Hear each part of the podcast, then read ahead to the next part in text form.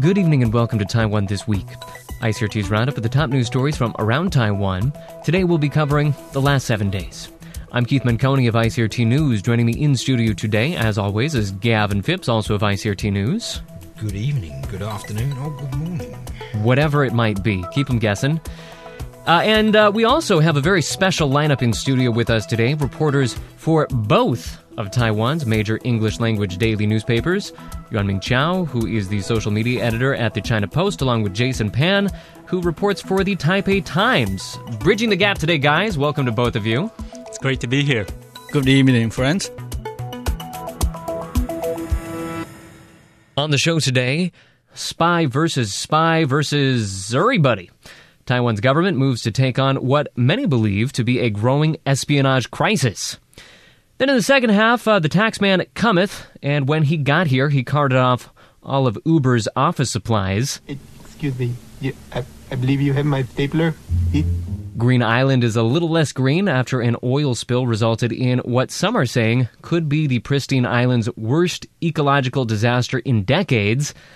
And baseball fans are out for blood and maybe some better management too After Taiwan's national baseball team dropped out of the World Baseball Classic without a single victory late last week, we'll have Brandon Dubray of CPBLEnglish.com and our own sports expert, Jason Pan, to walk us through that one.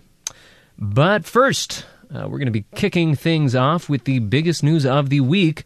Former President Ma Ying-jeou has been indicted. 这个案子被起诉，显示 关说司法个案的立委没事，但是处理司法官说丑闻的人呢，却被起诉。这真是公理何在？我一定会到法院为公理奋斗到底。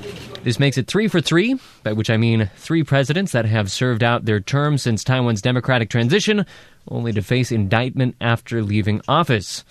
Uh, of course, that's former President Chen Shui-bian, who was eventually convicted for charges related to his role in a spate of corruption and money laundering cases.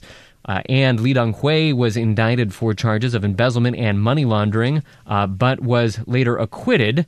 Now, Ma Ying-jeou has been indicted for allegedly abetting the leaking of confidential information about an ongoing criminal investigation during his time in office.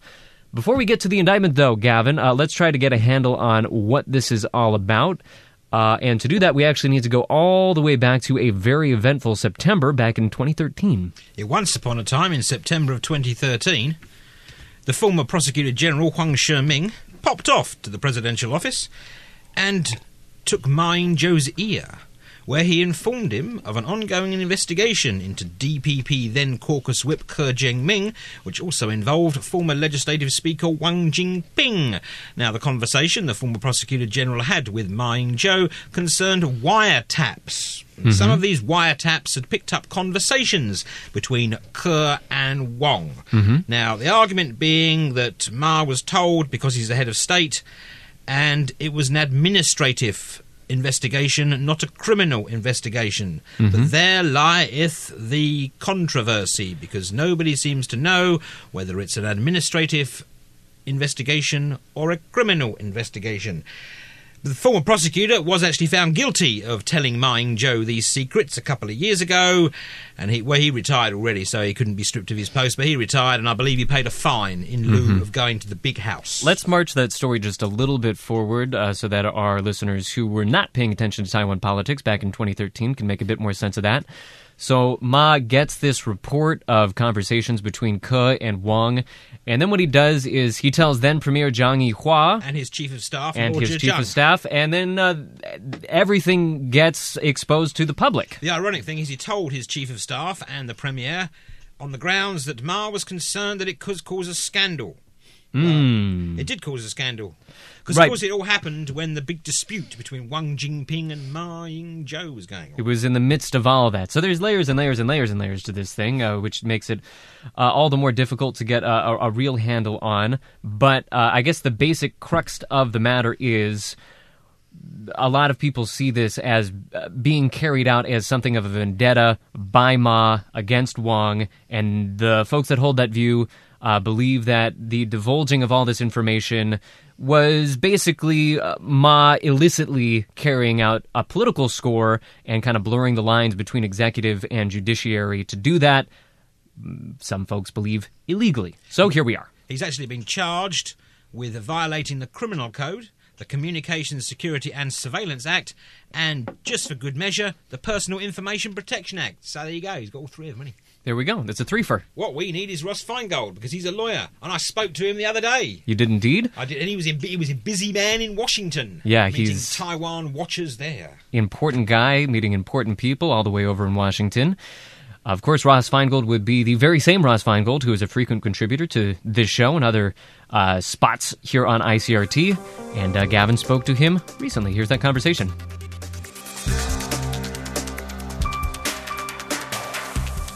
So, of course, Ma Ying-jeou was indicted on Tuesday of this week on charges of violating the Criminal Code, the Communications Security and Surveillance Act, and the Personal Information Protection Act. So, Ross, the indictment of yet another former head of state. Yeah, and not just a former head of state, but also yet another politician. The interesting thing here is that this is initiated uh, by the fact that Ko Jian-ming, uh, the DPP leader uh, in, in the Legislative Yuan, uh, for many years, uh, he was under investigation. And, and Wang Jingping, the Speaker of the legislature at this time, went to check on the status. He, uh, although Speaker Wang and, and Ko Jian-ming are from different political parties, they always got on well. Uh, so. Uh, Speaker Wang inquired with the prosecutors on the status of the investigation. That this got reported up the chain of command, uh, all the way up to the president, and then the president called in his aides and said, "Hey, well, we, like, I, I got to talk about this with you."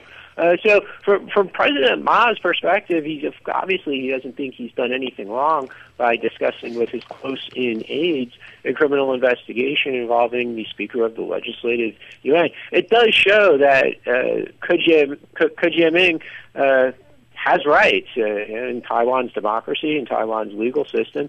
Uh, he's saying, I am the victim here. Uh, my personal data was illegally shared by the President Ma, uh, by uh, you know the fact of the criminal investigation about me was illegally shared uh, by personnel who should not have been sharing it. Uh, the personnel happens to be the president. Ko Jian-ming went to the prosecutors and said, I'm the victim. Please investigate this. Uh, so it does show that uh, very often, you know, everybody in Taiwan could get their day in court.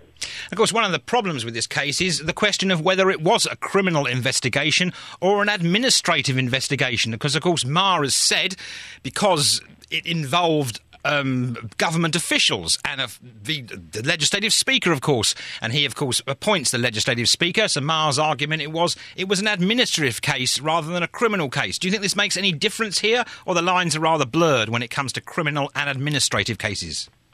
Well, the lines are blurred. It might technically make a difference if the judge who's going to hear this this case uh, that has been brought against President Ma, the, the, the, the criminal charges, the indictment, uh, buys President Ma's defense. Uh, so it might be a valid argument. We have we have to keep in mind that uh, criminal cases and civil cases in Taiwan are, are adjudicated in ways very different than what most of uh, your, your foreign listeners are used to who might be more familiar with a U.S. or U.K. legal system. So President Ma can make that argument, and a judge might might believe it. But uh, you know, for for, the, for those of us trained in a Western legal system, when you have prosecutors investigating a target, as was the case here, uh, that usually means a crime has been alleged. Uh, that's the nature of prosecutors' work. Right. I mean, what does it say about Taiwan, though? This is yet another former head of state who's basically been indicted. Well, that's a great question. And it, in some ways, it goes to the transitional justice focus of President Tsai and the uh, DPP majority in, in the legislative yuan. As we know, they've taken a number of actions in, in the uh, nearly one year now that President Tsai has been in office. A lot of this is related to remedying past wrongs of the party state system that existed for many decades. And, and, the most notable thing, of course, is targeting the party assets of the Kuomintang or affiliated organizations. Uh, but there's been another, a number of other initiatives towards transitional justice, including reform of the legal system. Now, some would say that this shows that the legal system works. Now, others would say that actually this shows that, frankly, prosecutors and judges still lack uh, sufficient sophistication and, and, the ability to weigh when criminal charges are properly warranted. Uh, and, and, they have gone a bit too far in accepting, again, the arguments made by Ke Jianming by saying, I'm a victim here. Uh, maybe a, a prosecutor in the United States would have looked at this and said, well, the, the, the president is the head of, you know, ultimately the head of uh, the government, and more junior people came and reported this to him, and then he discussed it with the premier. Where's the crime? Uh, you know, it, it seems a bit odd. You know, imagine the attorney general in the United States, you know, discussing an investigation with the president, which actually should not happen, uh, but would the president be indicted for receiving this information, even if it violated uh, existing administrative rules? Uh, yeah, that, that sounds like a reach, uh, at least in other legal systems. So uh, it, it does call into question where, where is the prosecutorial discretion and the sophistication of the legal system, or do improvements need to be made? But uh, you know, an interesting thing to see also in this will be President Tsai's reaction, uh, especially as uh, she's a lawyer herself. Right. I mean, do you see this case dragging out, or do you see prosecutors wanting to get it well, basically packaged, bundled, and out the door as quick as possible? Well, one thing we do know, and again, uh, we could look at this as a positive that uh, Taiwan has rule of law and has access to the judicial system by individuals, uh, by victims as well as the, the accused. They do have rights. And one of the things we know from similar cases is the right of appeal, and that uh, let's say President Ma is found guilty at trial, uh, he will appeal. This will then get into very arcane arguments about what the relevant uh, sections of the law mean. And those kinds of appeals in Taiwan can drag on for many years, uh, which will make this a political issue and not just a judicial issue spanning over multiple upcoming elections. All right, once again, that was Ross Feingold. So, following uh, the news of this indictment. Uh, Ma gave a little bit of a response, basically his response being that, uh, quote, legislators can get away with peddling their influence, but the people who uncovered the scandal have been prosecuted. Where is the justice? So basically the point he's making there is when he divulged that information, he was divulging what he believed to be a scandal of influence peddling by a legislative speaker, then legislative speaker Wang Jinping, on behalf of Ke Jianming. So that's what he says was going on at the time.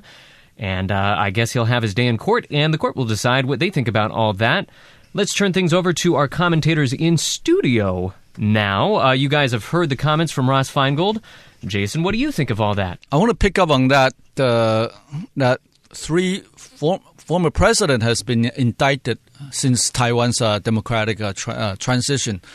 Um, I think it represents um, that Taiwan democracy is still ongoing, and there is a lot of uh, undefined, especially in the law regarding judicial power, pre- presidential power, and and that uh, some some of these, like for example, the other two presidents, Li Denghui and Chen Shui-bian, on some kind of a uh, diplomatic fund or embezzlement, but these were some argument is that they were using for you know because of Taiwan's international isolation, they were having the uh, you know liberty to use this fund to conduct secret diplomacy. Mm. Uh, whereas Ma Ying-jeou's case, uh, you might argue that he was not uh, clear, uh, defined on you know whether presidential power. He was just being uh, in, in, some case under investigation. He want to say get crack down on some kind of a so-called influence peddling by some you know other political figures. Mm-hmm. I think this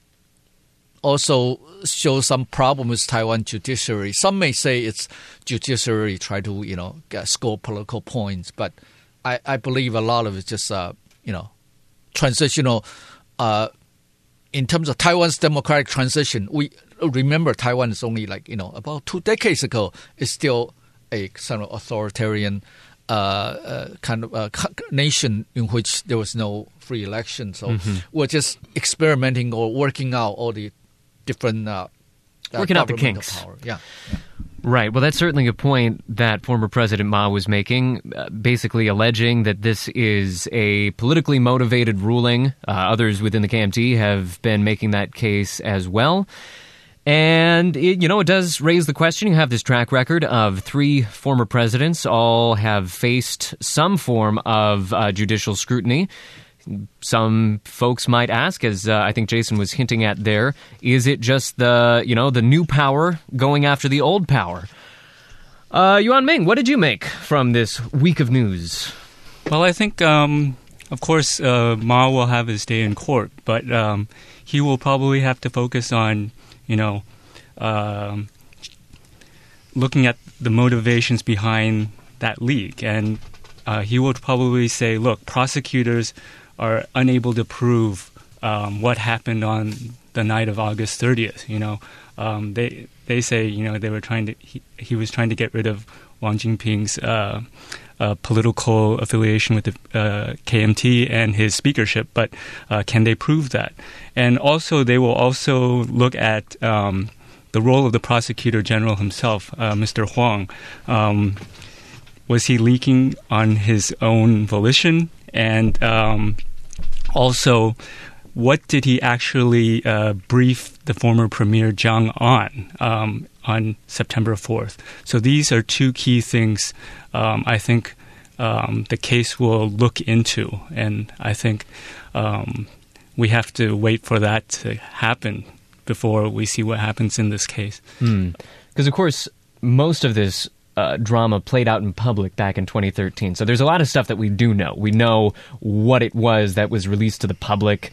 Uh, we know that you know wiretapping occurred, and we know that there was communications. Uh, but you're saying that it will be really key, uh, a key question to get to the motivation behind the leaks themselves.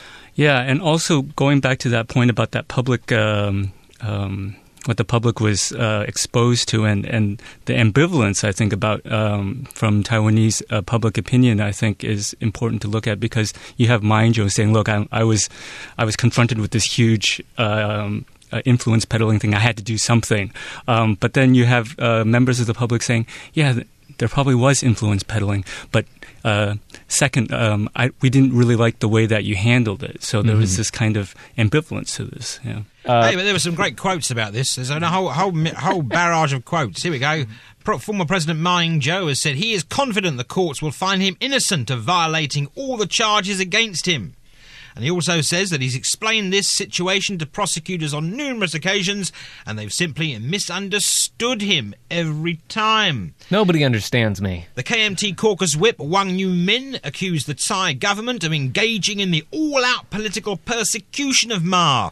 And Wang also called this is Wang Yu Min of the KMT also said that the government should ensure that politics are kept out of the judicial system. Now the former legislative speaker who was dragged into this, Wang Jingping, he told reporters on Tuesday of this week that he respects the legal process and he also denied engaging in any influence peddling back in 2013. Sanguine as always. Well, the quote of the week is from the DPP's Ke Jianming, who basically told the reporters waiting outside the Legislative Yuan very directly that Ma's indictment is a sign that justice has finally been served. And he added, just for good measure, and I'm sure for spite, that the indictment shows that Ma is guilty. Mm, that is the take from unbiased observer Ko Jae-ming. Jae-ming. Yeah, yeah. Well, uh, quick point that we should make is that uh, Ma could face up to three years in jail. That would be the maximum penalty here. Although a lot of observers are expecting, even if he does end up being convicted, uh, it will probably result in a mere fine. But again, you know, we'll have to wait and see. But we're going to have to round things uh, on that story out right there. Last up for the first half of the show, spies be everywhere in Taiwan. If that is, if you believe the anonymously sourced reports. Yes, the government has been overrun by shadowy figures with nefarious intent. So says one shadowy and unnamed figure from within Taiwan's national security establishment, cited by local media earlier this week. Eleven times. 11 times. 11 times. Got The- a lot of play, that the- shadowy the- figure. No, the, in one story, the newspaper will remain nameless. The unnamed official said, was quoted, Yep. as in the unnamed official said 11 times. Mm-hmm. Specifically, what that uh, shadowy figure was cited as saying is that Taiwan's national security authorities estimate that about 5,000 individuals are collecting state secrets in Taiwan on behalf of the Chinese government. Uh, and again, the claim is that those spies have infiltrated both the military and non military government agencies. Mainland Affairs Council uh, yesterday denied that figure. Nevertheless, concerns over espionage have prompted many lawmakers to push for new legislation or previously introduced legislation uh, to be pushed forward to clamp down on the issue. Meanwhile, those civil liberties advocates uh, say some of those measures go too far.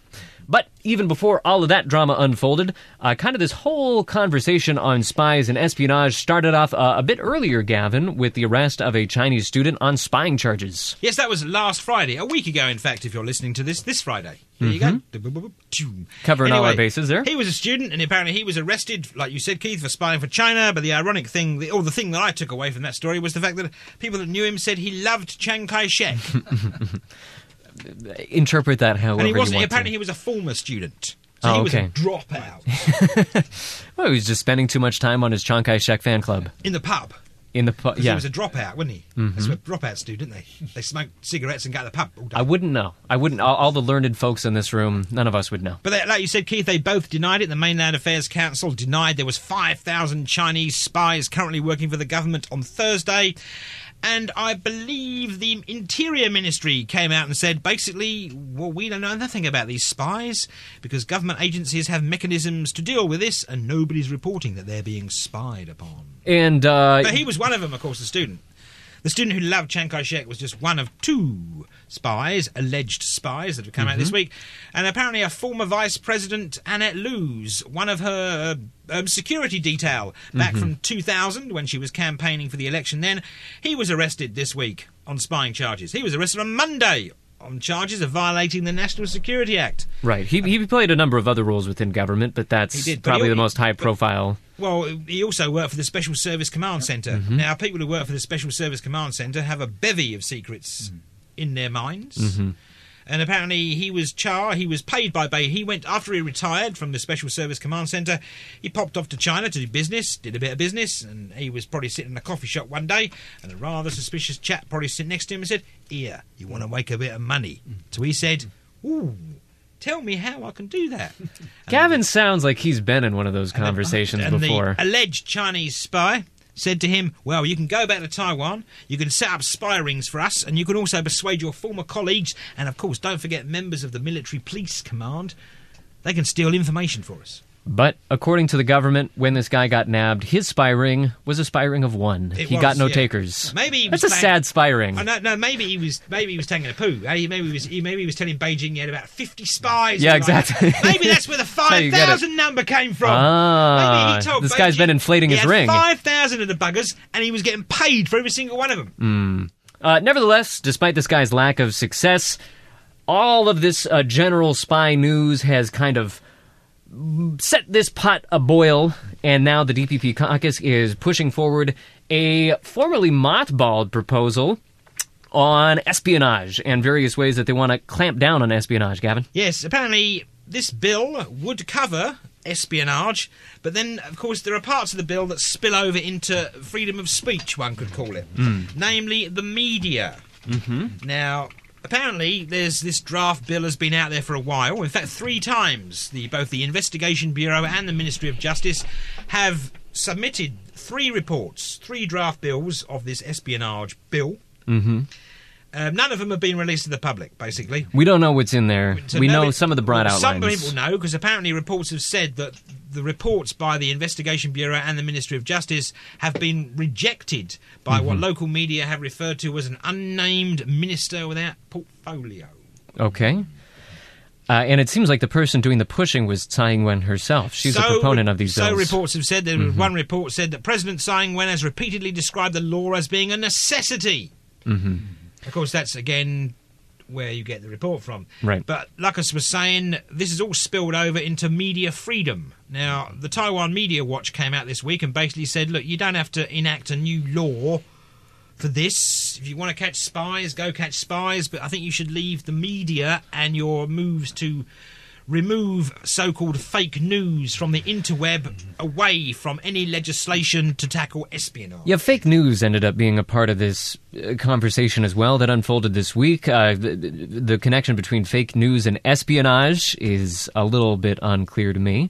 Yeah, Um, slightly. yeah, but the what we've seen so far, what, what's been reported in the Taipei Times, is that the draft proposes more severe punishments for security breaches uh, and gives counterintelligence agents quote semi-judicial rights to investigate cases of suspected espionage. So those are the things that are probably in this bill. A number of DPP lawmakers basically were making the case that a lot of folks that have been caught on spying charges have not gotten uh, strict enough punishments, and so this would address that. All right, so that is a huge jumble of news that we just sorted our way through. Jason, what do you make of that? But there's um, a lot of activities in terms of you know catching spies and people uh, uh, talking about wow we have five thousand spies and where are they in Taiwan? This is uh, the the Green Camp Yuan really Ming. defend saying they are like well five yeah they're definitely they are even more they are all penetrating our total uh, our whole country and government services and the whole society. And our radio studios, but potentially. on the other hand, there are people saying, "Oh, that's just hyping up a, a threat." But the government is saying we are doing is to protect our country. There are definitely threat to our national security. And well, according to the government uh, spokesman, they said these bills and these measures, what Tsai Ing-wen and DPP are pushing, is to try to uh, defend. They'll try to defend uh, uh, the uh, privacy and also the human rights. But there are, of course, doubts about that. Right. They, they they were promising some kind of legislative oversight of whatever form this bill takes to address some of those concerns. Yeah. Just just one more point. The uh, the fake news definitely, you know, well, it, it seems like a climb down of freedom. But the Tsai Ing-wen and the DPP figure, they are saying a lot of it coming because uh, what the government wants to push through push through the judicial reform, the pension reform, and for example, some of the same-sex marriage uh, bills, and some, are, uh, of course, some many of these bills are controversial. Controversial. So what happened is that in some news outlet there were purportedly uh, protesters being uh, say one specific news is that saying, oh, the president presidential office guard are having this uh, uh, automatic assault rifles, and also there's saying uh, protesters are being beaten up. Anyway, the government is saying they want to counteract these uh, kind of fake news. So uh, they said because all these protest activity are, are coming up with all these uh, uh, accusations or uh, groundless uh, uh, allegations against what government measure to uh, protect the say government building or push a bill. So we'll see what happens. Misreporting by some of Taiwan's media. Of course, they all misreport depending on their political bent. So I guess maybe we can look forward to the day where a government representative looks over our shoulders and uh, makes sure that we don't say anything inaccurate. Oh, look, hark, that's a bit of a step backwards, isn't it, eh? I find this spy thing a bit of a step backwards as well. While it's obviously a serious matter, when I first came here, you'd get on a bus and there'd be a sign on a bus saying, if you see a spy, report them. on the public phones, they had this thing in the middle of the public phones when they were, when they would um, round dial phones that said, if you hear a spy, if you see a spy, report them. And they'd have the number where you report them to. Ah, there we go. So harkening back to simpler times, uh, simpler times. Uh, Yuan Ming, what do you make of all this? Well, I think um, this proposed bill, uh, we call it an anti-infiltration or anti-espionage bill. It's trying to do a, a bit of too much of everything. Um, and uh, with um, concerns with spies, I think, um, and this uh, this purported 5,000 spies uh, number, I think um, we have to realize that there are measures in place. Um, um, if if there weren't any measures, we wouldn't have caught that uh, Chinese uh, spy, uh, that Chinese student spy. Um, with regard to um, the the fake news and the policy, um, it seems like there's a contradiction here. Wh- Where the the espionage bill, of, of course, is dealing with um, the big bad China, uh, but when you're dealing with fake news policy um, ambiguities or controversies, that's uh, that's not China. That's that's that's dealing with internal matters, and um, the the um, potentiality of trying to regulate that. I find that very disturbing, um, and I think uh, Jason would probably agree with me that is that uh, media we have to um, uh, responsible media needs to have sources that are verified. We have to fact checked, and um, this this is something that uh, news media is responsible for. But government to to have government you know behind the back regulating, um, I think that's a different story. And if you look at um, uh, proposed uh, clampdowns from different countries like Germany, they're proposing how to regulate social media fake news. It's a different they're taking a different they're proposing a different tact. It's fining um, fake news that has already been posted, um, and they give them a window uh, of uh, of hours to do that. And um, there's nothing about you know first regulating the content and then posting it. Of course, all of this fake news, of course, is all coming out because, of course, what happened in your country, Keith, last year with. Um, You're welcome. not such fake news. You're welcome. Possibly some exaggerations by certain people.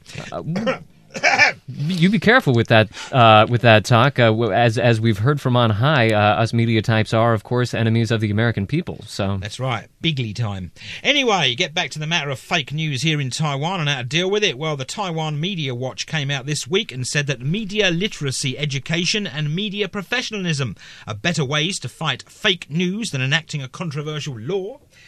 The National Communications Commission actually came out and said it plans to meet with representatives of owners of websites like Facebook, etc., and other online service providers next month sometime to discuss ways to curb the spread of so called fake news via those outlets. And apparently, the government has said that it's currently studying methods to tackle the spread of fake news on the internet, which are currently being used in other countries.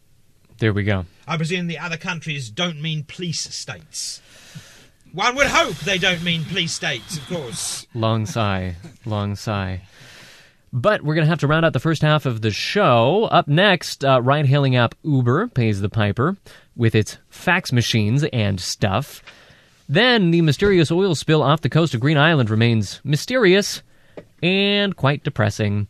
And Taiwan's baseball fans are crying foul after the national team suffered a humiliating loss in South Korea. But what does Jason Pan have to say about it? We'll find out soon when we return to Taiwan this week.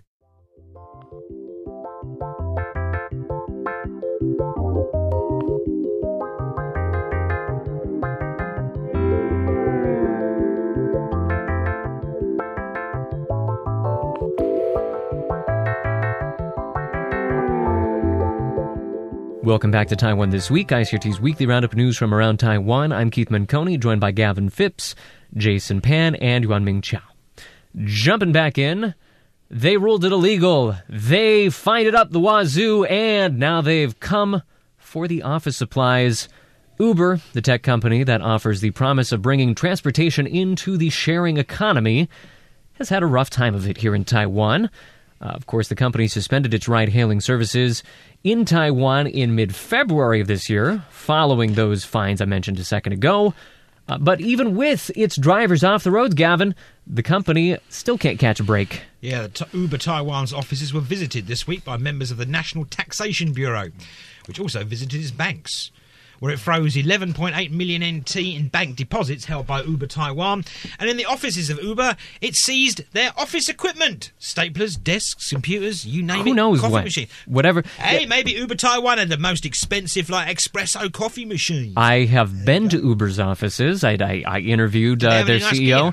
There, it was a very sparse. Uh, it was a very sparse office. I Ah, was surprised. Maybe they foresaw this coming. it could be. They keep all the good stuff at home. Maybe, Maybe. they had a spy in the government. Uh-oh, uh-oh. this coming. Uh oh. Said facetiously. We're not uh, hurling any accusations No. there. Of course. So, Yun Ming, you reckon this is finally the Fake end of Uber? news. Fake news. Careful. Finally, Yun the end of Uber, Yun Ming. They have no office to work out of. They have no drivers, no money, and no office. Is it bye bye? Well, I mean, Uber has pulled out of China before, but uh, I think you have to look at Taiwan as just one of those uh, markets they've uh, they've hit a, a wall. But it doesn't mean that they can't come back. I mean, I think you have to look at the wider context, but you could you should also see, you know, uh, maybe Taiwan in the future there are more there are different economic conditions, um, a more vulnerable time where Uber might be able to establish a foothold. I think it's too early to tell. Of course, they'll have to buy some staplers first, won't they?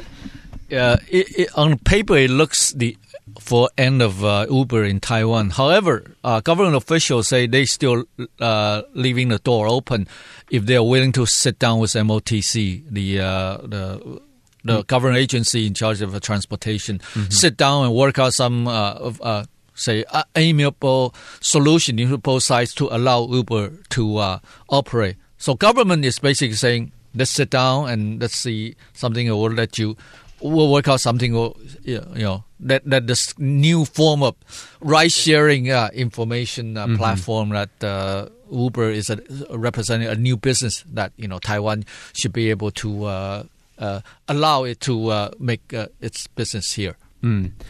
So, holding out some hope there that they can reconcile with the government, find some regulatory scheme to keep the whole project going. Of course, the taxation issue is pretty interesting because Uber maintains that you know they're headquartered in a different country. Uh, their revenue is processed in a different country, so you know figuring out a taxation scheme within Taiwan has always been a sticking point with the government. Clearly, now the government is pushing the point. They're holding firm on that point a little bit more. Yeah, and in fact, the National Taxation Bureau has said that it was forced to seize all of Uber's assets because the ride hailing service had failed to pay 51 million NT in owed taxes from 2015. It's a chunk of change. It is a chunk of change, and I'm sorry, anyone that's not paying 51 million NT in owed taxes, you've got a serious problem. And if you've got no staplers, I have no sympathy whatsoever. I could be wrong. I believe that Uber's position would be that they don't owe those taxes to Taiwan. I believe that that would be their position. But clearly, Taiwan does not agree. All right, so uh, we are going to charge on ahead. We spent so much time on the first half. We're just going to have to keep things going because we want to spend plenty of time on that baseball story at the end. Up next, Green Island, Taiwan's own little slice of paradise right off the southeast coast. It's having a bad week as well. A news surfaced last Friday that an oil spill from an as yet unknown source spread around a 10 kilometer stretch of the island's northern coast, Gavin. Yeah, the EPA, the Environmental Protection Administration, has said that clean-up operations at the oil spill area on Green Island are expected to, in fact, be completed today, hmm. Friday. There you go. Apparently, the oil spill covered some 10 kilometres along Green Island's north coast. Now, Green Island's a nice little island, a bit infested with tourists for me. It's a tourist island. Nice island. It's the whole island, point? Which is the point of it. Wasn't always the point of the island, but that's the point now. No, it, it was where people went when they weren't on holiday once upon a time to a Once nice upon a time. old building there that looked like a bunker where you had a little room to yourself. Spent hours on your own. Apparently, the most heavily polluted area on this oil spill stretched some 600 metres from the island's famous lighthouse, which, of course, is a tourist attraction on Green Island, as is the prison, as you said, Keith. Mm-hmm. Yep. And between the lighthouse and Zhongliao Harbour. That's where the worst of it was. Now, the, the government have said, or basically marine authorities have said, that they are focusing on eight vessels currently as part of the investigation into the cause of the oil spill.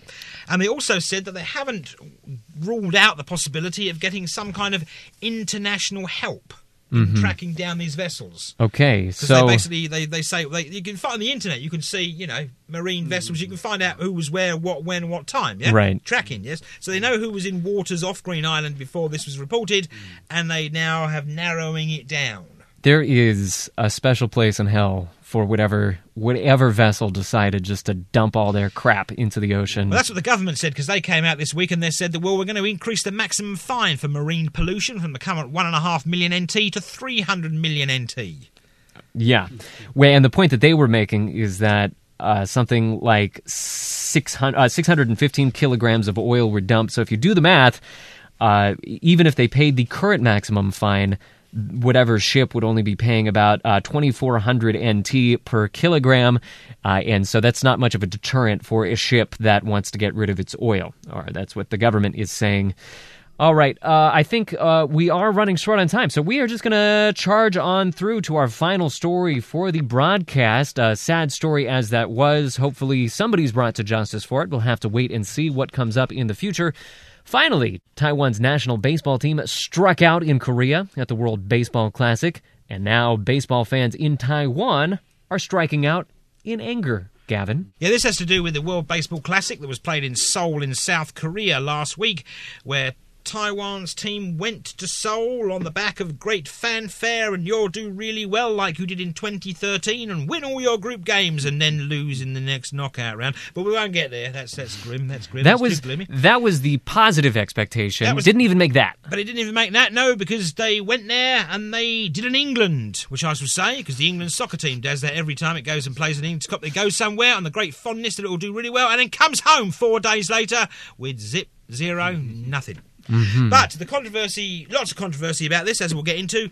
But of course, the team did face a lot of criticism for doing so badly. Mm-hmm. But I spoke to the man, Mr. Baseball Taiwan, Brandon Dubray. He's the founder of the CPBL English website. And I put that question to him quite succinctly and straightforward. He happened to disagree.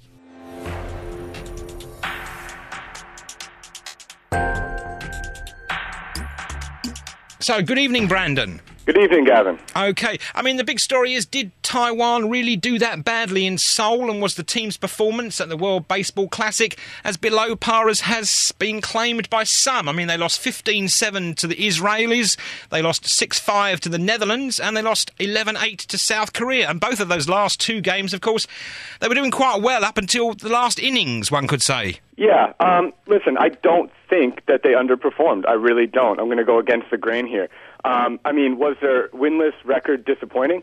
Absolutely, yes. Uh, anytime you finish an international tournament without a win in a country like this, people are going to be disappointed. But with the team they fielded, they didn't really underperform. Like you said, they played two very close games in what was the most difficult pool of the entire uh, WBC. Um, the Netherlands is now into the semifinals, and Korea's uh, they're, uh, they're an international baseball powerhouse, and they play them into extra innings. And of course, there was con- controversy about the Israeli team. Apparently, they were Americans that had major league experience, not quite Israelis, as some might say.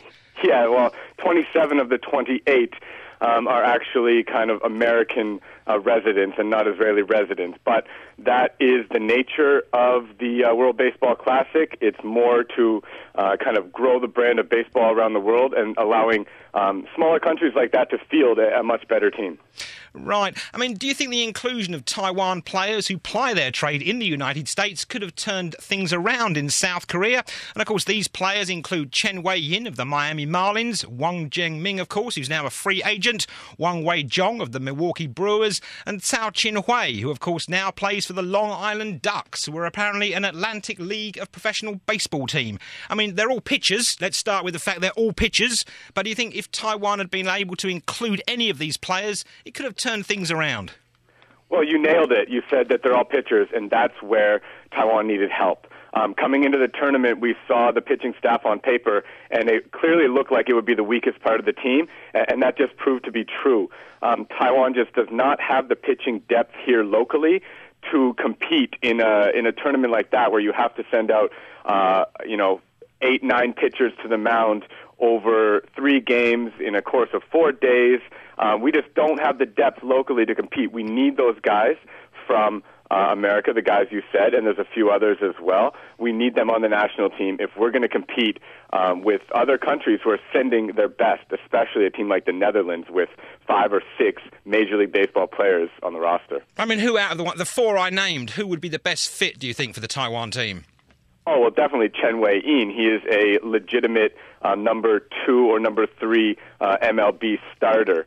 Um, you also mentioned Wang Wei Chung. He is an up and comer. Um, there's other ones as well. Hu Wei would have been a solid pitcher, as well as uh, CC Lee. Right. What about Wang Zhengming? Of course, big name in Taiwan a long time well, sadly, a very long time ago now. But do you think he could actually fit into the national team? Well, like you said, big name a long time ago. He's getting a little old, uh, maybe a little bit past his expiry date, um, but he is still effective. And with the with the actual pitchers that they had this year, he would have fit right in, and he would have been probably better than most of them we had. So uh, he would have helped absolutely. I mean, could, could you see Wong coming back to Taiwan at a later date, maybe to become the national team's pitching coach? I'm not sure if he wants to get into coaching. Um, from what I understand, he's not done playing yet. Uh, personally, and this is just an opinion, I would like to see him come and finish his career in the CPBL. Uh, he could make himself eligible for the draft. He would surely be uh, the number one pick in the midsummer draft, and he would just draw uh, you know, record numbers of people to the stadiums and really create a little buzz around the local league. So that's what I would like to see first. And, you know, coaching a little further down the line, yeah, sure, why not? Right, and of course, there was some controversy about the picking of Taiwan's team for the World Baseball Classic long before the squad even jetted off to Seoul. And for our listeners, the dispute centred on charges by the Chinese Professional Baseball League that the Chinese Taipei Baseball Association was attempting to stymie its participation in the picking of the team's head coach and players ahead of the WBC. The Chinese Taipei Baseball Association is a government agency that oversees baseball at the national level, while the Chinese Professional Baseball League, well, that's simply Taiwan's equivalent of the MLB. The Chinese Taipei Baseball Association has faced charges of mismanagement and questionable finances, and it's been well documented that the CTBA and the CPBL have long squabbled over financial interests, and they both face allegations of failing to cooperate for the good of the sport. And sports fans here now have launched an online campaign calling for the CTBA to be disbanded or rebuilt, and for the association's chairman, Liao Zhongjing, to step down. And while the Taiwan Professional Baseball Players Association is also calling for more transparency and scrutiny of the island's national baseballing body. So, Brandon, how much do you think the dispute between the Chinese Taipei Baseball Association and the Chinese Professional Baseball League, and of course the Lamigo Monkeys' decision not to allow its players to join the national team in South Korea this year, affected the team's overall outcome? Well, there's no doubt that it did, especially with the exclusion of the Lamigo Monkeys players. Um, specifically, Lamigo has an outfielder named Wang Bo-rung, and he is the best player in the CPBL. He's one of the most exciting young baseball players Taiwan has seen uh, in, in probably a decade. Uh, he would have been their best player there. They surely missed him. They also missed uh, what would have been their starting catcher in Lin Hong Yu. He's a power hitting catcher, uh, obviously would have helped. Um, but uh, somewhere where it might have hurt the most is Lamigo's closer. His name is Chen Yushun. He is much more reliable than the closer that Taiwan had to use, who is Chen Hongwen of the China Trust Brothers. And whoever followed the games knows that Chen Hongwen actually took the loss late in the games against the Netherlands and South Korea with pretty poor performance. So, having Chen Yushun there to close out the games, you never know. There could have been two wins for Chinese Taipei. Right. Do you think the team's morale might have been a bit dented with the ongoing dispute between the TT, the CTBA rather, and the CPBL? Well, I'm not too sure about that. I think the players who were there were happy to be there. They were excited to be playing in the World Baseball Classic. From what I heard, they adopted a kind of it's us against the world mentality. Uh, we even saw that in the game against Korea. They went down uh, big early. They were down six nothing, and they fought back and rallied just when they looked like they were done. Now, ultimately, they lost the game. Um, but yeah, I'm not. I'm not sure the morale was completely affected. I think those players are all good baseball players. They know they're good baseball players, and they played as hard as they could. Right, and of course, the dispute between the two baseball bodies had les- has led to calls for a complete revamp of baseball in Taiwan. And Brandon, do you think a government agency should be in charge of the island's baseball, or do you think that all oversight should simply be handed over to the organisation that runs the National League? Well, this is a difficult and complicated question, and we could go on for hours about this. But simply put, I don't think it necessarily has to be a government agency running the national team, but at the same time, I don't think it has to be the CPBL in charge either. That being said, what we know is that change is needed. The current system is not working.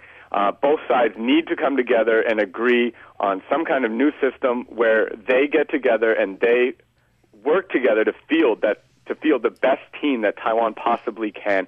Uh, that did not happen at the WBC. So, is uh, a total overhaul needed? Uh, perhaps. And if that's the only way to get to the, uh, a better place, then yeah, so be it. Right. Do you think more former players need to be involved in baseball organisation at a national level? I personally think that baseball people must be involved uh, at a high position. Um, you look at the MLB with guys like Joe Torre, who was a famous manager of the New York Yankees, and now he's very high up in uh, uh, USA baseball. Um, so yes, I think more baseball guys would would help. Uh, less politicians. Um, yeah, more baseball people. Absolutely.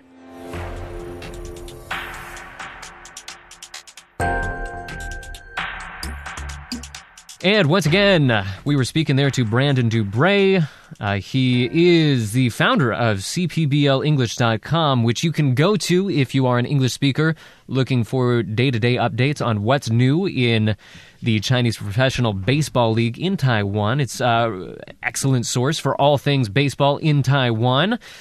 But let's uh, turn things over to another great source for sports in Taiwan, uh, Jason Pan. Of course, Baseball is the latest example, but uh, there are many examples of sports controversies and the feeling that uh, sports in general is not managed very well here mm-hmm. in Taiwan. Yeah. Uh, we can get to that in a second with you, but you actually have a little bit of uh, late breaking news for us on this topic. Yes, this happened uh, yesterday. In fact, it's all over the news. There's a quite dramatic development in terms of baseball, how the national team uh, they held a executive meeting for the governing body, the Chinese Taipei Baseball Association (CTBA), which is being blamed for the faults of the uh, national team. Uh, in fact, there's a meeting, and uh, they decided to give up the right to organize or directing the national team in the the big major baseball tournaments, the Premier 12, uh, WBC, the World Baseball Classic, and the Olympics. Basically, the, the really important ones that Taiwanese uh, fans care about. Um, from all sources and what news pundits said, they were under enormous political pressure because DPP and the uh, and the Tsai Ing-wen government does want change. They do want someone to their liking to direct the uh, CTBA, i.e., uh, that is the Taiwan national team development, because there's a perception that it's being uh, interfere in terms of politics, that too many politicians are, are involved in there. So it's quite a big development because CTBA has been the one who's been saying we are the the only organization being recognized by the international uh, uh, community for being uh, as the window to in terms of international uh, tournament. So what happened is that the the right is given to CPBL, the Taiwan Professional Baseball, to uh, set up, train, and you know go to international competition, and that um, seems like the proper way because CPBL with its four teams has all the the most of the team player. Uh, in fact, uh, but there are also we have you know the former you know Yankee uh, Wang Jianming and Chen Guoying who are playing and several other good baseball players playing in the U.S. But they usually uh, opt out of being playing in national team. So usually it's a CPBL who supply the players. So anyway, the controversy really people like CTBA on such a uh, big uh, fury. Uh, fans, in fact, the situation is that Taiwan fans are demanding for CTBA to be disbanded, so uh, or rebuilt because so they are making uh, you know some a lot of noise and uh, you know even planning a march. Apparently, baseball fans are rallying in a couple of weeks in Taipei, calling for changes to the baseball That's right. That's right. and things. The march was uh, uh, organized by groups of so-called patriotic fans, and they were going to surround the CTBA office building. Then they're going to march to the uh, sports administration and they're going to present a petition saying couple demands. They say, well, disband or reform the CTBA. Number two, all the politicians must be resigned, uh, must uh, no longer interfere in the baseball. And they they want this new sports bill to pass so that there'll be professional people, people relating to the games, you know, from amateur uh, to the CPBL or player, ex-player, to run the CTBA rather than politicians. And they also, of course, the demand they say they push back to next Saturday. It was supposed to be tomorrow, but you know why they say? Because they say, "Oh, we got such an enthusiastic response. Uh, Fifty thousand people already signed up, but actually, maybe you you know, you usually don't get that much showed up when people sign up online petition. But anyway, the Taiwanese fan they say they are going to be uh, really active and demanding change. So in light of the uh, perceived failure at the WBC. So what are they yelling? Hands off our balls! oh dear. Uh, you should be their speechwriter, Gavin. can you can make all their chants for them. So that is just a, a dollop of sports to get you angry and geared up and uh, ready for your weekend. We are going to turn now to uh, our final story for the podcast portion of the show. Of course, we always round out our show with a podcast bonus story, something on the lighter end of things. You know, sports wasn't really on the lighter end of things. I was hoping it was, but there's just too much anger and vitriol, even in the sports world these days. Gavin, can you bring us back from the brink?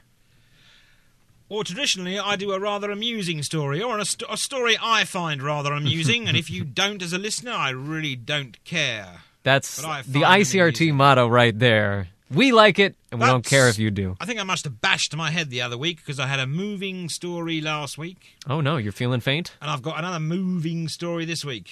It's going. Today's story revolves around a 68-year-old woman from Jai County. Mm-hmm. Well, she was, she made her living collecting waste material from the streets of Jai, and she was ambling along one day, minding her own business, picking up the trash, and she found a package. Inside said package, 400,000 NT in cash. That's quite a find. Quite a big package as well when you think about 400,000 NT in cash. Of course, and uh, especially you know what's she collecting? She's collecting like She's recycling stuff, yeah, basically. and so she can hope at best maybe to make like 100 NT, 200 to NT that 50 day. plastic bottles that day, Yeah. basically. Yeah. Anyway, Yeah. she found 400,000 NT in cash in a package that was set up, sitting, lying next to a clothing recycling bin in Shuishang Township. Well, what did ye elderly lady do? Well, she got on her bicycle. And no, she didn't cycle the other way very quickly. She cycled the speed an elderly woman would cycle to Shuishang Police Station. And she handed over the packet of cash to the police in the station. She just handed it over. And I love the quote. Police say the woman told them that she was concerned about the person who might have lost it. Wow. What a nice, what a Wow. nice elderly lady. And just to prove that she's a nice elderly lady, in recognition of the woman's moves, her name was Wu Huang Yu Sha. Hmm. Jiayi County Magistrate Zhang Hua Guan presented her this week with a certificate of merit at a ceremony at the police station where she handed in the money. There we go. There we go. That's heartwarming. That was heartwarming the whole way through. There you go. Of course, uh, this this brings to memory the recent case of the ATM heist. Oh, and the gentleman that found the package. in Some of the Neh- money from the the, ATM Park. heist was uh, stashed away in the Neihu Park. It was found by uh, another gentleman, Yeah. but it didn't. It, that story wasn't nice the whole way through. No, he, he, this stupid fool. no, this man. Too editorialize just a little bit. No, this this this man apparently who he found that money in the park, didn't he? And then didn't inform the busies or the authorities that he found it. Then when he was caught on film going home with the bag, of course, because somebody filmed him going home with a bag, they stuck it on the interweb. And please, he went home and he found a bag, and he had to go admit to the police, that "I found a bag in the park where you told us that the money was hidden." Just keeping it warm for you. Just keeping it warm for you guys. And well, he got done, didn't he? He got busted. He went to court. Poor guy. So there you go. Leave it. Leave it to uh, the recycling collectors. Leave it to a 68 year old woman to do the right thing. There we go. There we go. Well, uh, let's ask our commentators. Yuan Ming, would you have given back that bag? 400,000 NT. You find it in a sack. You do. Uh, are, are, are, are you as stand up? Do you have the same moral fiber as this 68 year old uh, lady? was a really inspiring story, and uh, I, I, I do admit I, I probably would have you know at least contemplated for at least a few seconds. Yeah, but Mm. yeah, the right thing to do would be to turn it to the police. I don't know how that For came me, out. it's a moral dilemma, but I will return to police right away, on the knowledge that in these days in Taiwan there's public security camera all over the place and It's they track you all the time. Easy so to get caught. I'll yeah, hand over right away. So I'd actually hand it over as well. There's no moral dilemma there. I'd be more concerned about being it forgery. If you found 400 grand in notes, you'd be going, hang on a minute, how do I know this is real? I'm not walking into a shop and using this, and then they find out it's a forgery and track me down. There you go. Because especially if it's in thousands, they always check that. Yeah, yeah. They always check that. There we go. That's that's some life advice there to close out the show uh, from Gavin Phipps. Wow. So uh, every, everybody's saying that they'd give it back. I guess that just uh, goes to show that uh, folks at newspapers are getting paid too much these days. No, no, we're honest, decent folks. Ah, that's what it is. And if you're going to nick 400 grand, you're not going to tell anyone, are you? That's that's the important, especially not on the radio.